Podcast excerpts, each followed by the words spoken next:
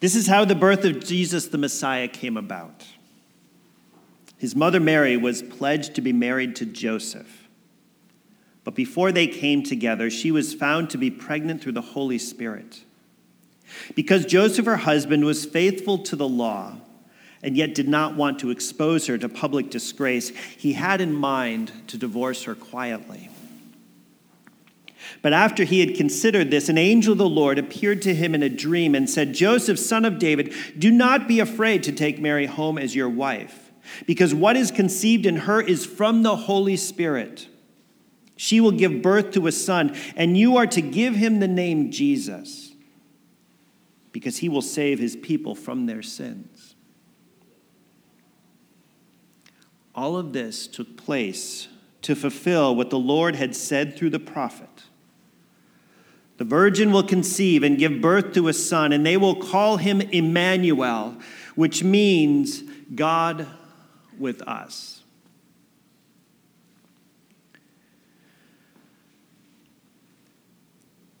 Last week, we looked at the origins of the prophet that Matthew quotes there, the prophet Isaiah.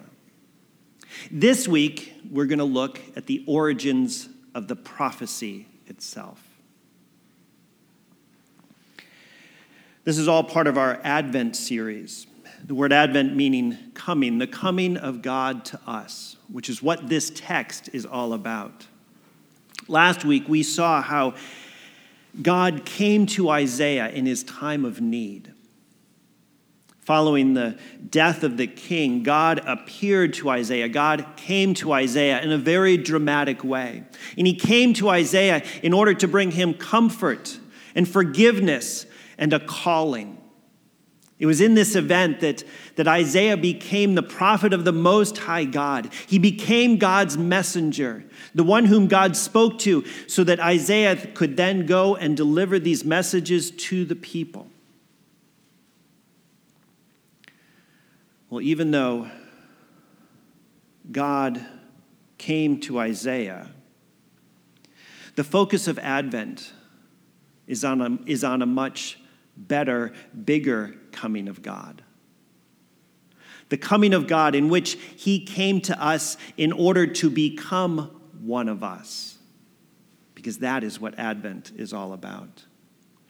This morning, we are, we are going to look and see what was going on in Isaiah's day when he made that prophecy that Matthew quotes there in his gospel. And what we're going to discover is that as far as Isaiah was concerned, that prophecy was fulfilled during his own lifetime. But then we're also going to learn why it is that Matthew repeats that prophecy and tells us that it actually points to Jesus and why that is such good news for us today. So if you have a Bible, maybe like this red one, I want to invite you to open it up to Isaiah chapter 7. Isaiah chapter 7. And in this red Bible, um, I think it's on page 1070. Isaiah chapter 7. Yeah, 1070 in the red Bible. Now, last week, we saw that Isaiah became the prophet of God right after King Uzziah's death. Well, where we're going to pick things up today in Isaiah 7, some time has actually now passed. And so now it is Ahaz, who was Uzziah's grandson, that's now king in Jerusalem. And at this point, the city is in trouble because armies are marching against them. And so things do not look good for Jerusalem and for Ahaz and for his kingdom, the kingdom of Judah. Let's look at it. This is Isaiah chapter 7, starting in verse 1. When Ahaz, son of Jotham, the son of Uzziah, was king of Judah, King Rezin of Aram and Pekah, son of Remaliah, king of Israel, marched up to fight against Jerusalem, but they could not overpower it. Now, the house of David was told Aram has allied itself with Ephraim and so the hearts of Ahaz and his people were shaken, as the trees of the forest are shaken by the wind. Now, if you're not familiar with all of those names, there are parts of this text that can be a bit confusing. So let me try to explain it, give you some background. Uh, although the place to start is actually to step back even further than these events. See, about 200 years earlier, 200 years before Ahaz became king of Judah, the united kingdom of Israel, which had been made up of the 12 tribes, they split and ended up almost going to war against each other. This happened when King Solomon's son became king. The larger northern part of the kingdom left and chose their own king, but they still kept the name Israel. The smaller southern portion of the kingdom came to be called the Kingdom of Judah. And Jerusalem remained its capital city. And it's the southern kingdom that David's descendants continued to rule. And so King Ahaz is one of these descendants, but he's about 10 generations after David. Well, here, jumping now back to the time of Isaiah 7, the kingdom of Israel, the northern kingdom, which actually gets called Ephraim in verse 2, maybe just to make it more confusing for us, not really. There's a reason for it, but we're not going to go into it. Anyway, the kingdom of Israel, Ephraim, they joined forces with another nation, the nation of Aram, which was one of their neighbors, and together they march against Jerusalem. And they're doing this because King Ahaz, who's king there in Jerusalem, has declined to join their fight against Assyria. And so Israel and Ahaz and Aram, Israel and Aram, decide that they're going to conquer Jerusalem and then replace Ahaz with another king who is more inclined to help them in this, their fight against Assyria.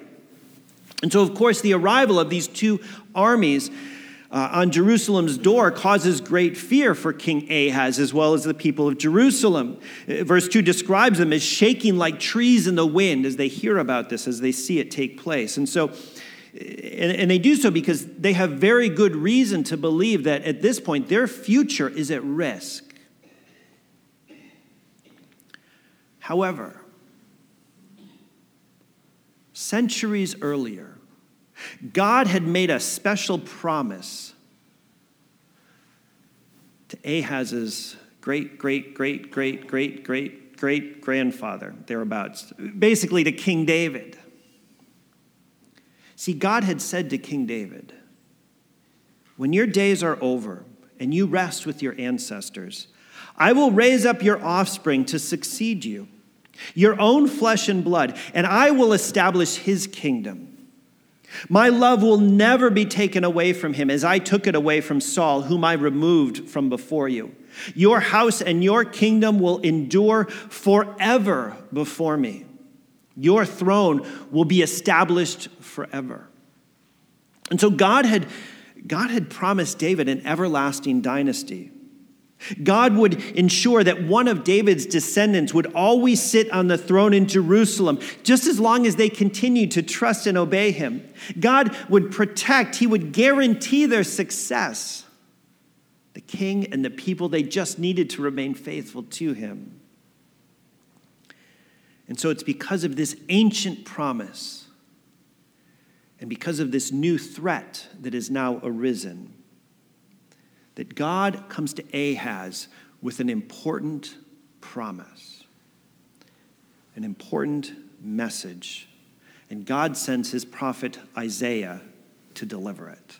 Look at verse 3.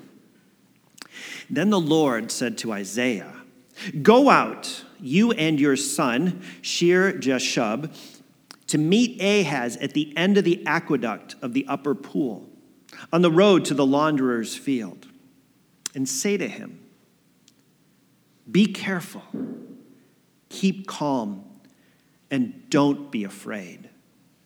Do not lose heart because of these two smoldering stubs of firewood because of the fierce anger of Rezin and Aram and the son of Remaliah.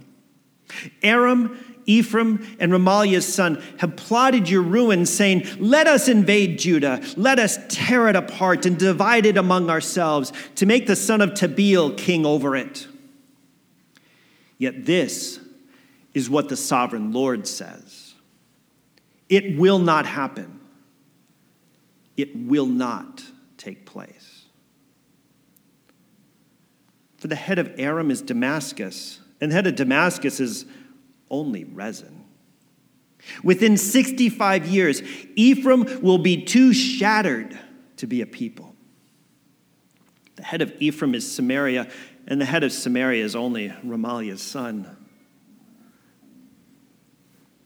If you do not stand firm in your faith, you will not stand at all. So basically, Isaiah has come to King Ahaz and he says to him, Look, you don't need to be afraid. This plan of theirs, this plan of Aram's and Israel's, it is not going to work. God is saying it will not take place, it will not happen. They will not take the city.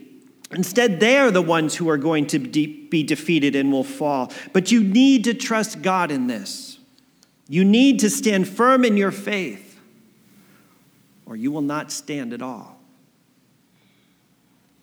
And so, what Ahaz needs to do here, all that Ahaz needs to do here, is just simply trust God and trust that God has got a plan for this situation. Of course, that's pretty easy for us to say as we sit here warm and safe in the sanctuary this morning, isn't it? We don't feel the pressure of ensuring that our city's water supply isn't going to get cut off which is probably what King Ahaz was doing when Isaiah found him. We are not receiving reports that armies are marching against us. We don't have soldiers at our gates. I mean, obviously, it is much harder to trust God when, when we are the ones in the middle of these high pressure, high risk situations. I mean, we can see that in our own lives. It's always harder to tithe when money is tight. It's always harder to forgive someone when other people don't want us to. It's always harder to speak what is true when others would prefer the lie.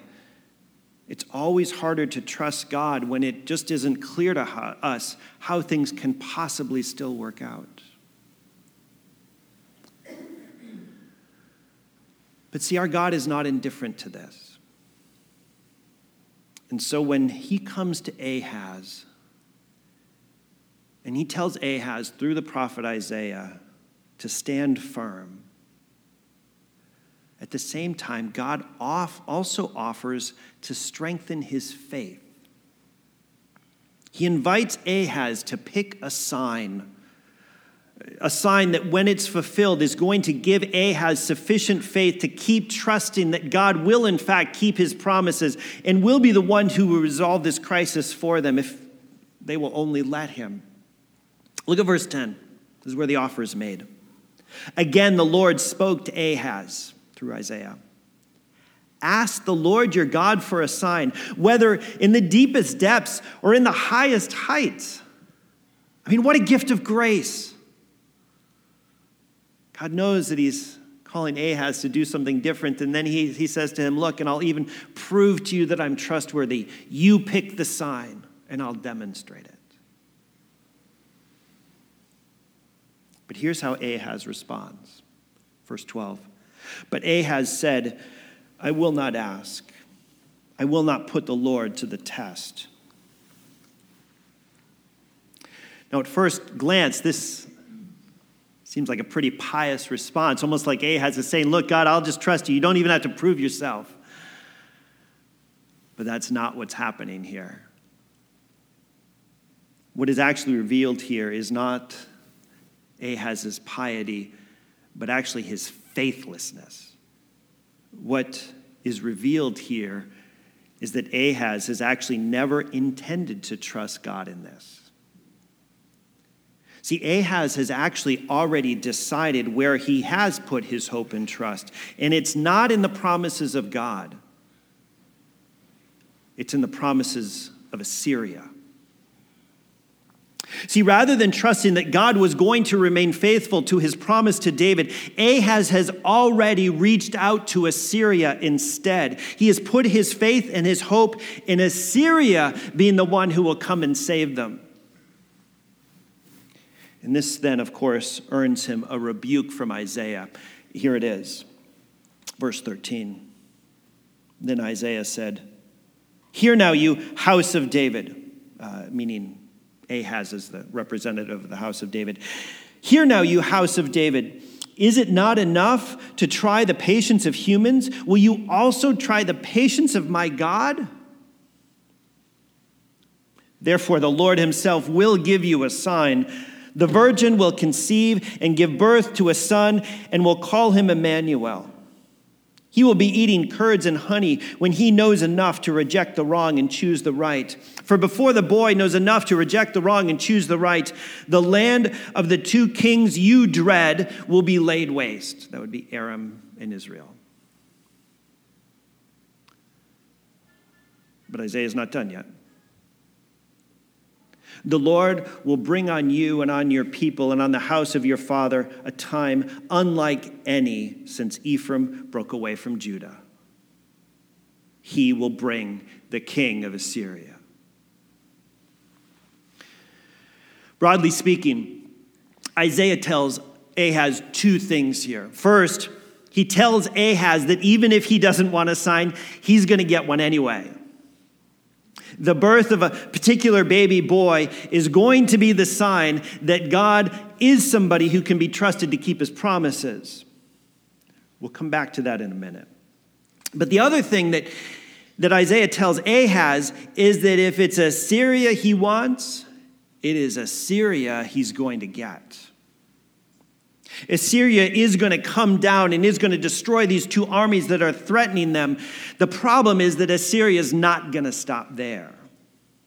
While the Assyrian army is there, they're also going to plunder Ahaz's territory. In verse 17, in fact, Isaiah tells Ahaz that, that it is going to be so bad when this happens. It, it's going to be kind of like when the United Kingdom first split and almost went to war against each other. Basically, Isaiah is saying Assyria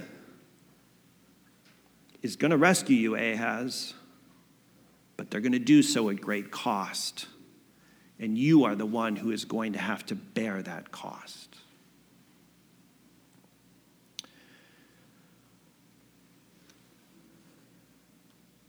And that shouldn't surprise us because so often that is what happens when we put more faith in our earthly leaders than we do in our God. When we come to think that we need kings and presidents and governors and senators in order for our future to be secure, this is what happens. These earthly leaders, they might be able to deliver what we ask of them, but as Ahaz is going to discover, it always comes at a great cost, one that we are the ones who inevitably have to bear. Because this is how things so often work in our world. As true as that may be, at the heart of all of this, though, there is still good news. And so let's see if we can find it. Let's return to the sign that Isaiah describes to Ahaz. Verse 14. Go back to verse 14. Here's what Isaiah says Therefore, the Lord himself will give you a sign. The virgin will conceive and give birth to a son, and will call him Emmanuel. He will be eating curds and honey when he knows enough to reject the wrong and choose the right. For before the boy knows enough to reject the wrong and choose the right, the land of the two kings you dread will be laid waste. I'm going to guess that most of us are more familiar with these words from their appearance in Matthew's gospel than from their origins here in the book of Isaiah. And so I think that makes it really hard for us to, to hear them in the same way that Isaiah and Ahaz would have received them initially from God. I mean, consciously or not, we tend to read them through the lens of Christmas. But see, that's not where these words originated. And it's not in Christmas where these words were initially fulfilled. Let me show you. Turn forward just a little bit to Isaiah chapter 8. Keeping in mind what Isaiah said was going to happen about the birth of this child. So, chapter, Isaiah 8, starting in verse 1. The Lord said to me, again, this is still Isaiah speaking. The Lord said to me, Take a large scroll and write on it with an ordinary pen, Maher Shalal Hashbaz. And so I called in Uriah the priest and Zechariah the son of Jeberechiah as reliable witnesses for me. Then I made love to the prophetess, and she conceived and gave birth to a son. And the Lord said to me, Name him Maher Shalal Hashbaz for before the boy knows how to say, My mother, my father, or my mother, the wealth of Damascus and the plunder of Samaria will be carried off by the king of Assyria. That's the fulfillment of the promise that was made there in Isaiah 7. That's it. Now, maybe you want to object. That birth described there in chapter 8 is not a virgin birth. And that's correct. I mean, right there in verse 3, the child is conceived by very normal means, the lovemaking between Isaiah and this prophetess. But I think that if you go back to chapter 7, you're going to see that the sign is not that, the, not that a virgin is going to give birth as a virgin, the sign there is actually really just about the timing of when God will rescue the people from these armies. This sign here is just a sign about timing. In the time that it's going to take a young woman to get married, conceive a child with her husband, not by God, conceive a child with her husband, give birth to this son, and then wean him, by the time all that happens, that's when Assyria will have destroyed the threatening armies. That's what Isaiah promises. And so, as far as Isaiah was concerned, this prophetic sign was only about timing.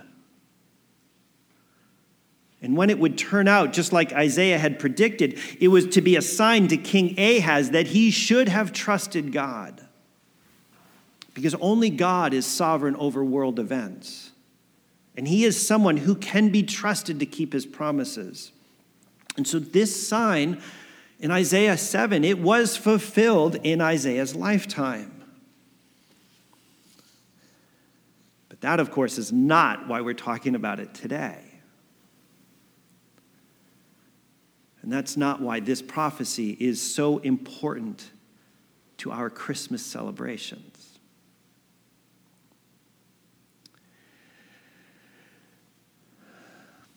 See, writing his gospel, after the events of Jesus' life and death and resurrection, Matthew, the gospel writer, he reads these words from Isaiah. At this point, able to think back over all the events of Jesus' life, death, and resurrection. And what Matthew realizes as he reads these ancient words from Isaiah is not that Isaiah was wrong, he wasn't.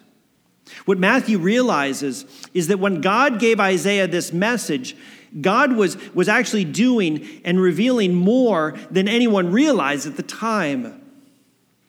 See, even way back then, God's plan was bigger and better than what anyone imagined. Even Isaiah could imagine at that point. And it wasn't until the long promised Messiah came and everyone realized who, J- who Jesus actually is that, that he's not just a baby boy, but that he's also the God who became one of us. That it became all clear to them. That it became apparent that Isaiah 7 and that everything else in the Old Testament, going all the way back to the very beginning, has always been pointing to Jesus, whose birth we celebrate at Christmas.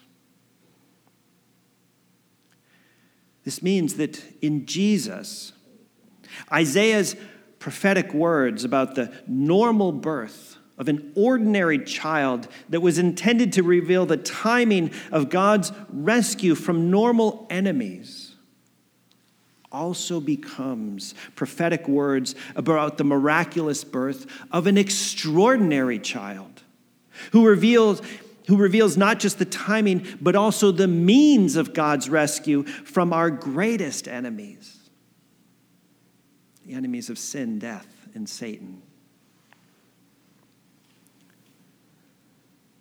See, this is the wonder and the glory of Advent. That God is always doing more than we realize and more than we expect. It's the story of God coming to us in the most unexpected and most amazing way. Coming to us, God coming to us so that He can become one of us coming to us by taking on human flesh so that he could be born to a carpenter and to his young virgin wife, which was an impossible birth, a miraculous birth, the impossible made possible as a sign that this child, this child was conceived by the Holy Spirit and therefore fully God and fully man. And this was foretold by the prophets, by prophets like Isaiah, even if they didn't always fully understand the magnitude of what God was promising to his people through them at the time. My friends, let this be a reminder to us that God is always at work in the world around us. And that He is always doing more and better things than we are able to see right now. He is always advancing his great unstoppable plan to rescue and to redeem a people for himself. A people who are rescued and redeemed by the Son of a virgin that we call Emmanuel, God with us. This is what we celebrate at Advent. This is what Advent reminds us of and prepares us for the coming of God to us the coming of God to us so that he can be our true rescuer king.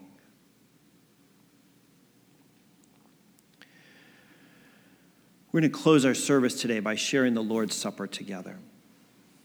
Know, that may be, or that may seem like kind of an odd way uh, to end a service where we've actually been focused on the birth of a child, since this table is very much intended to remind us of both sacrifice and death.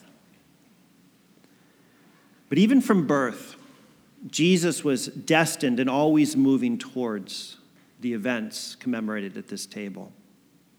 A death on the cross, not for his sins and crimes, because he was innocent and righteous, but for ours instead. He was born as one of us so that he could die for us, and that he could be the one who would defeat our greatest enemies, the enemies of sin, death, and Satan.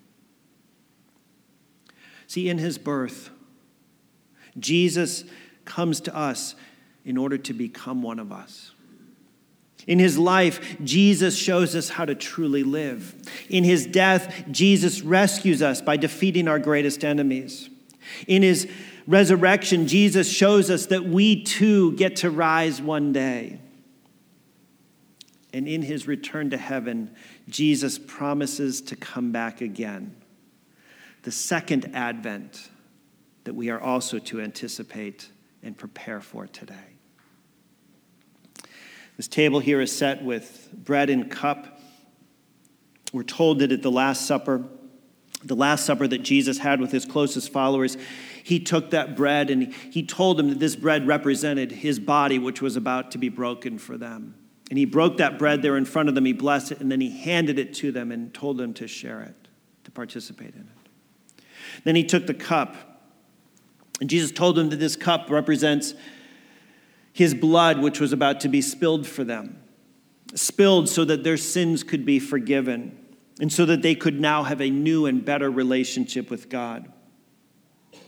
Having explained this, he took the cup, he blessed it, and he gave it to them. And part of the good news is that Jesus wants to share this bread and this cup with you as well.